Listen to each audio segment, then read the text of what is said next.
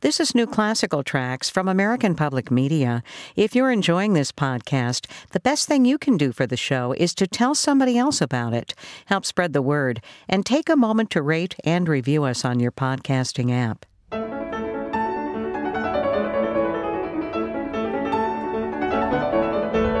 Norwegian pianist Leif Ove Andsnes is also an artistic partner with the Mahler Chamber Orchestra. Now, this is an ensemble that has no home base. They're always on the move. And Leif Ove Andsnes told me that one reason is because they really like to make music that gets to the core of things. That's what they did with the Beethoven journey about a decade ago, and now they're flowing in the momentum of Mozart with Leif Ove Andsnes conducting from the piano. The recording is called Mozart Momentum 1786, and it's what we hear about this week on New Classical Tracks from American Public Media.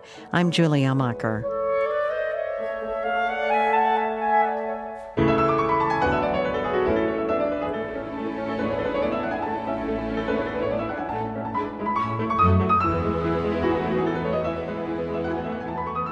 Leif Ove, what's it been like for you being back in the concert hall performing? What does that feel like? Are, is there, are you noticing anything different than pre-COVID days?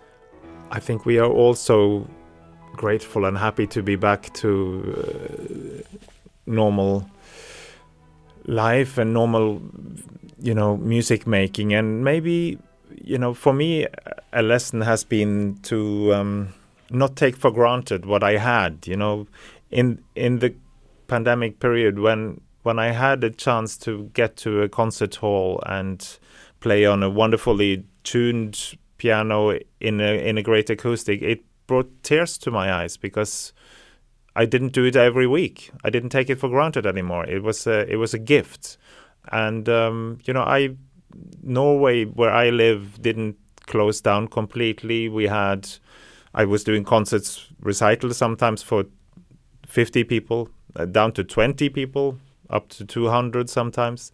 Um, and every concert felt felt like a, a, gift. Actually, it was. I was so happy to share music with people, even if there were very small audiences. And um, so I think now, when we come back to real concerts and and an open society again, there is this feeling of of being grateful and thankful for what we what we can do and, and what we're able to do again. One thing I know you've really enjoyed doing over the past decade or so is focusing in on one composer and diving into their repertoire, starting with the Beethoven journey in 2012, and now you've been immersing yourself in Mozart's world. And your collaborators have been the Mahler Chamber Orchestra.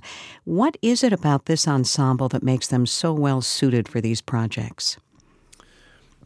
There's a unique feeling with the Mahler Chamber Orchestra that they are really searching for a truth and something exceptional in each project they do. Um, it's very strange. The orchestra is full of great personalities, but there is um, feeling that everybody pulls together for the same great goal. Um, you know, it's an orchestra which if if you're a member of the Mahler Chamber Orchestra, it's also choosing a certain lifestyle because they don't have a geographical home; they are constantly on the road.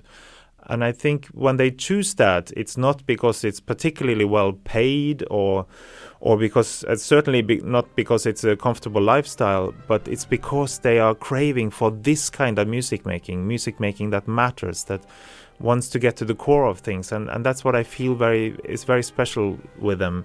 And of course their qualities in, in how they can transform sounds and find different characters in the music. In, in both Beethoven and Mozart which I've done a lot with them you know they can go from a very explosive chord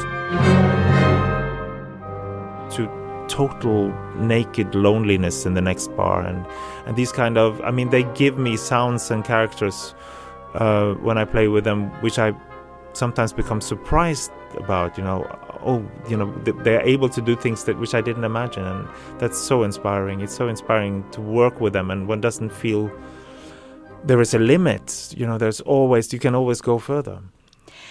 Are you still an artistic partner with them as well? Yes, I'm one of the artistic partners, and you know, when I did my Beethoven journey with them in 2012 to 15, uh, apparently that opened their eyes for this possibility that one could have a number of artistic partners doing projects like that rather than having a, a, normal position as a chief conductor.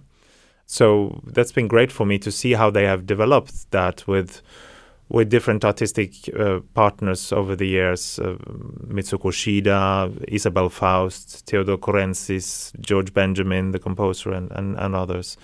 Um, so they have a different setup, and and it's a very democratic orchestra. You know, they all have their saying in how the the orchestra develops, and uh, I I love how it's set up. I was watching a video of you performing um, a piece from this Mozart project with that ensemble, and you're seated at the piano with the lid of the piano removed so you can see them. I'm wondering how challenging is it for you to listen, perform, and conduct simultaneously? It's a good question because, um, of course, playing and conducting are two different things, and um, you use different muscles.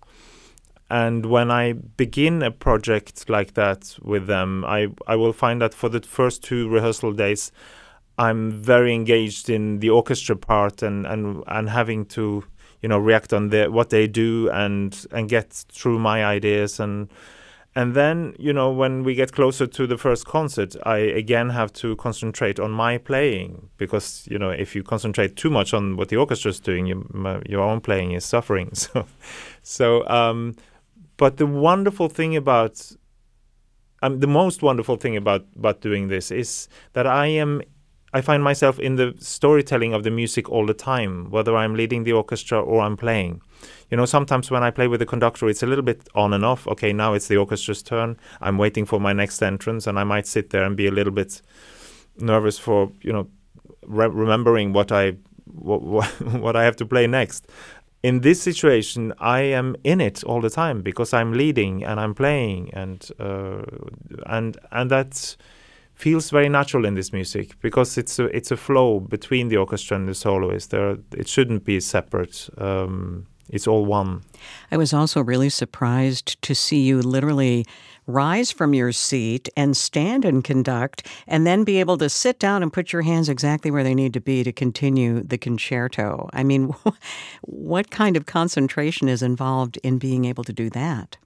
Well, I have found, especially when doing the opening tutti, the o- opening introduction of the orchestra of each concerto, which is maybe a longer stretch, like two minutes or so, I have found that I, it it really helps me to stand up, because if you sit at the at the keyboard, you you it, it's more strenuous for the for your arms actually, and and and they see me better when I stand up. Uh, so yeah, it's quite natural then to just sit down and, and do my bit at the piano when I get to that state. Mozart Momentum 1786 is your latest project. It follows Mozart Momentum 1785, which was also named one of the best classical albums of 2021 by Gramophone magazine. Tell me about the momentum part in the title of these recordings. What kind of momentum was Mozart creating?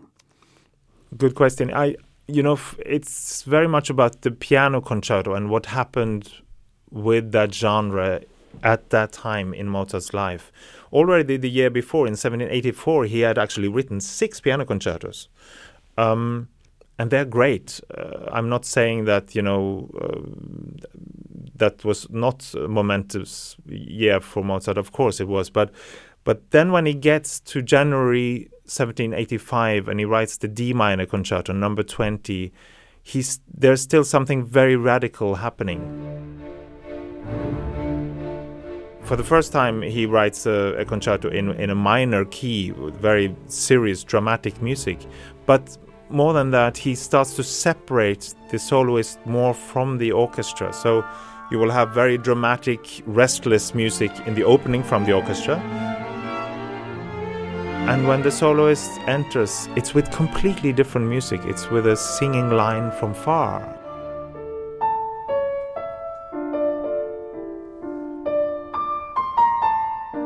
Very individual, um, and it has nothing to do with what the orchestra has done before. And that's the first, very first time this happens in in any concerto. And Mozart must have thought, "Oh, I'm onto something new here," um, because he follows it up in his next concertos as well. So for me, it's a it's a revolution. It's it expands the storytelling, the narrative of what a piano concerto can be like. You can you can look at the soloist suddenly as the individual and the orchestra as society. You know, there are all this this this new psychological drama in it, um, and so you, in a way, it's the the beginning of what the romantic piano concerto would would be like. In 1786, the piano was still center stage in Vienna, but now on Mozart's terms, and he was fully immersed in composing opera at this time. How did his love of opera inspire or work its way into his piano concertos that he wrote at that time? Well, I think in 1786 it becomes even richer. I find myself, when I play those two concertos, number 23 and 24, I'm almost all the time surrounded by orchestra sounds and tapestry of you know orchestration and and themes.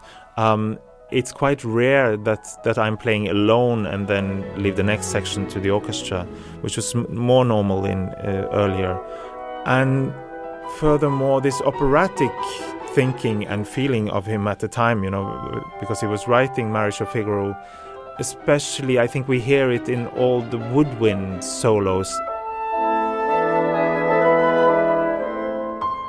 He gives tremendous individuality um, and you know personality to to each of the woodwind instruments.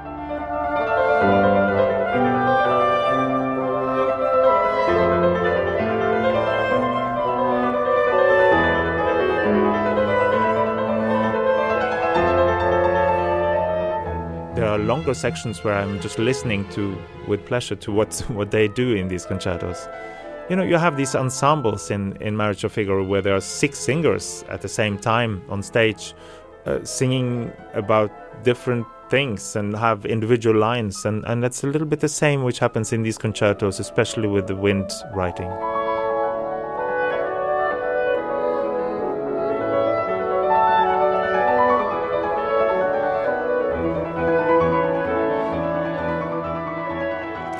You have described the energy in Mozart's Piano Concerto number 24 as restless and dark. It's more personal.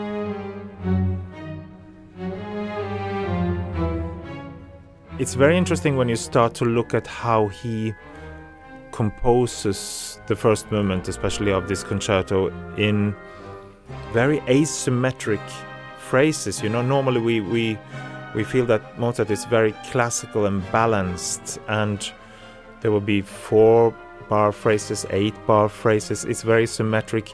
In this first movement, the phrases are often like 11 bars, and then the next one five bars and seven, and and we are. He always makes sure that we don't know what's coming next. We have to guess.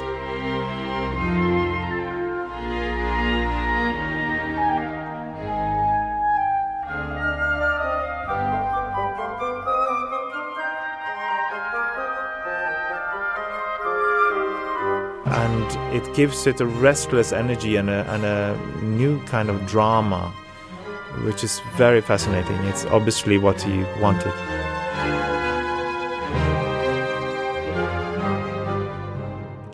And this music didn't flow from Mozart's pen as easily as some of his other piano concertos. Can you explain why? Do you know why?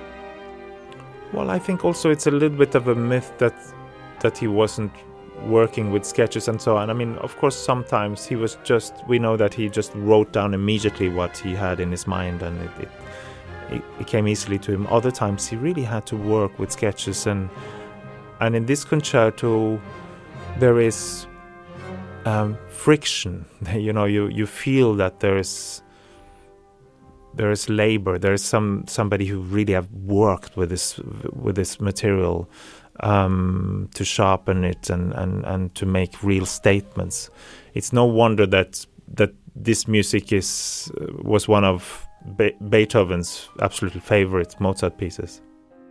Did this concerto in any way kind of lay the groundwork for Beethoven and what he did? I think so. If you look at Beethoven's third piano concerto, it's not entirely modeled on Mozart's C minor concerto, but he chooses the same key. And if you look at the opening theme of Beethoven, it has the same third going up from C to E flat.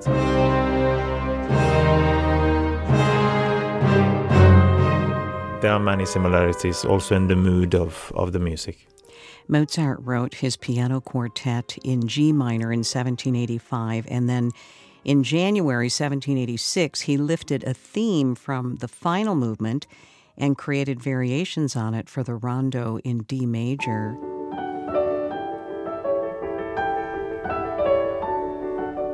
And he was also exploring the new technical capabilities of the piano at the time. What were some of those new capabilities and where do we hear them?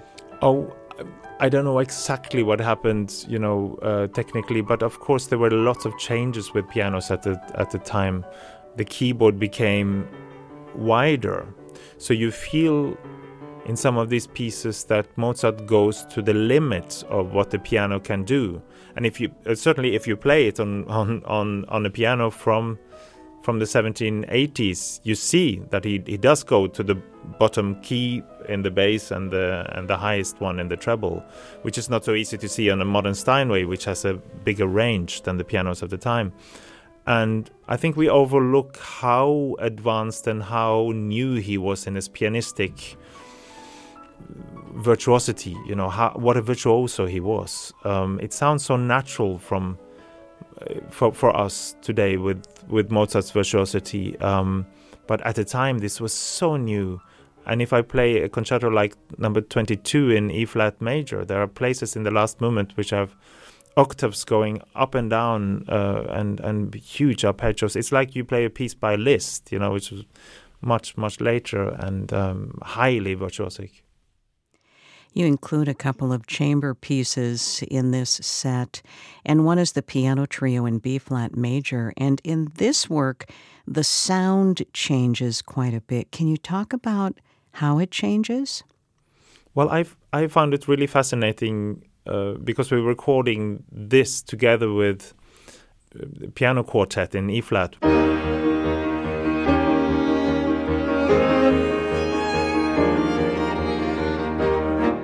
And in the quartet, maybe because he has these four instruments, he thinks of it much more symphonic in sound, and there is always plenty of bass and warm, generous sound.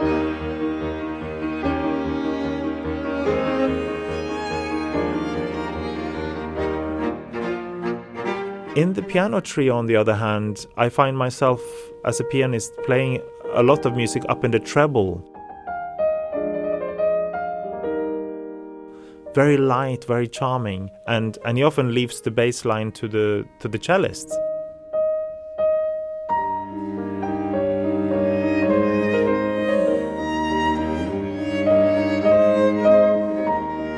So it has a much lighter texture and it's very changeable and playful.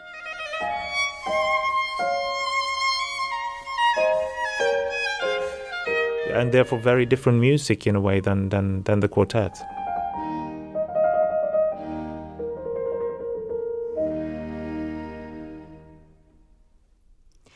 Mozart also wrote something very personal in the last days of 1786, and it was basically kind of an aria for piano and soprano. Could you share that story and tell us about this piece?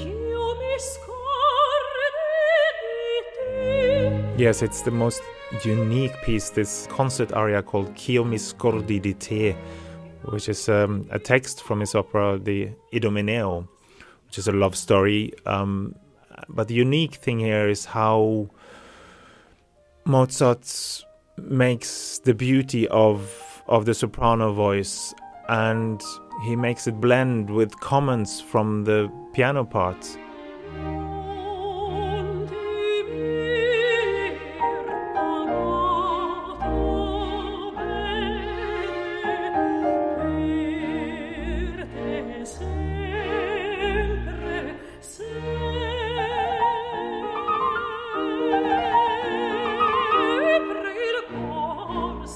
So it's like a kind of duet, you know, where one is without words.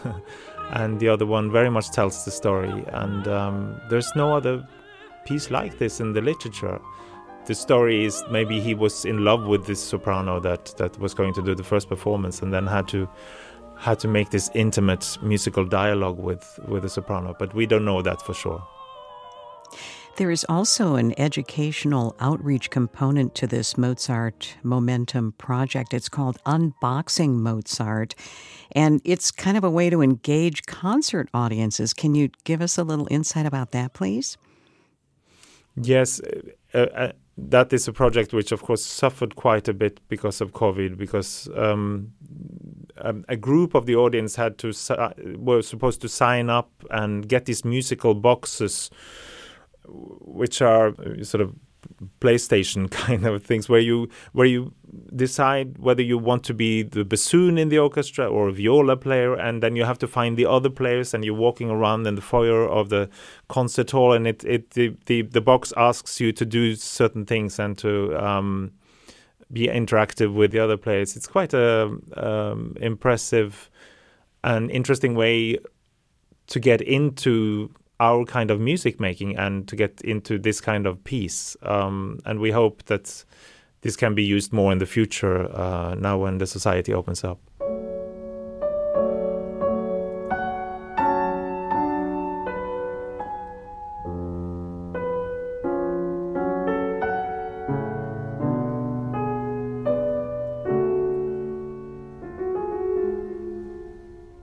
In working on this Mozart momentum project, Leif Ove, what have you discovered about yourself? And maybe it's something that surprised you.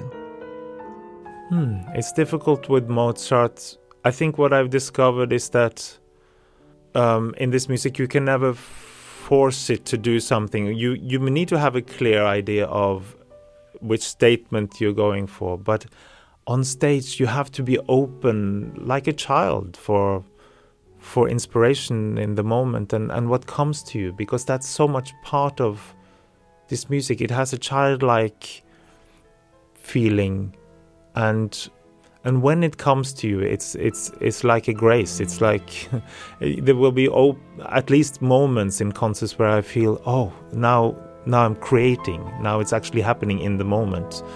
Uh, and then there is nothing as beautiful as, as mozart's music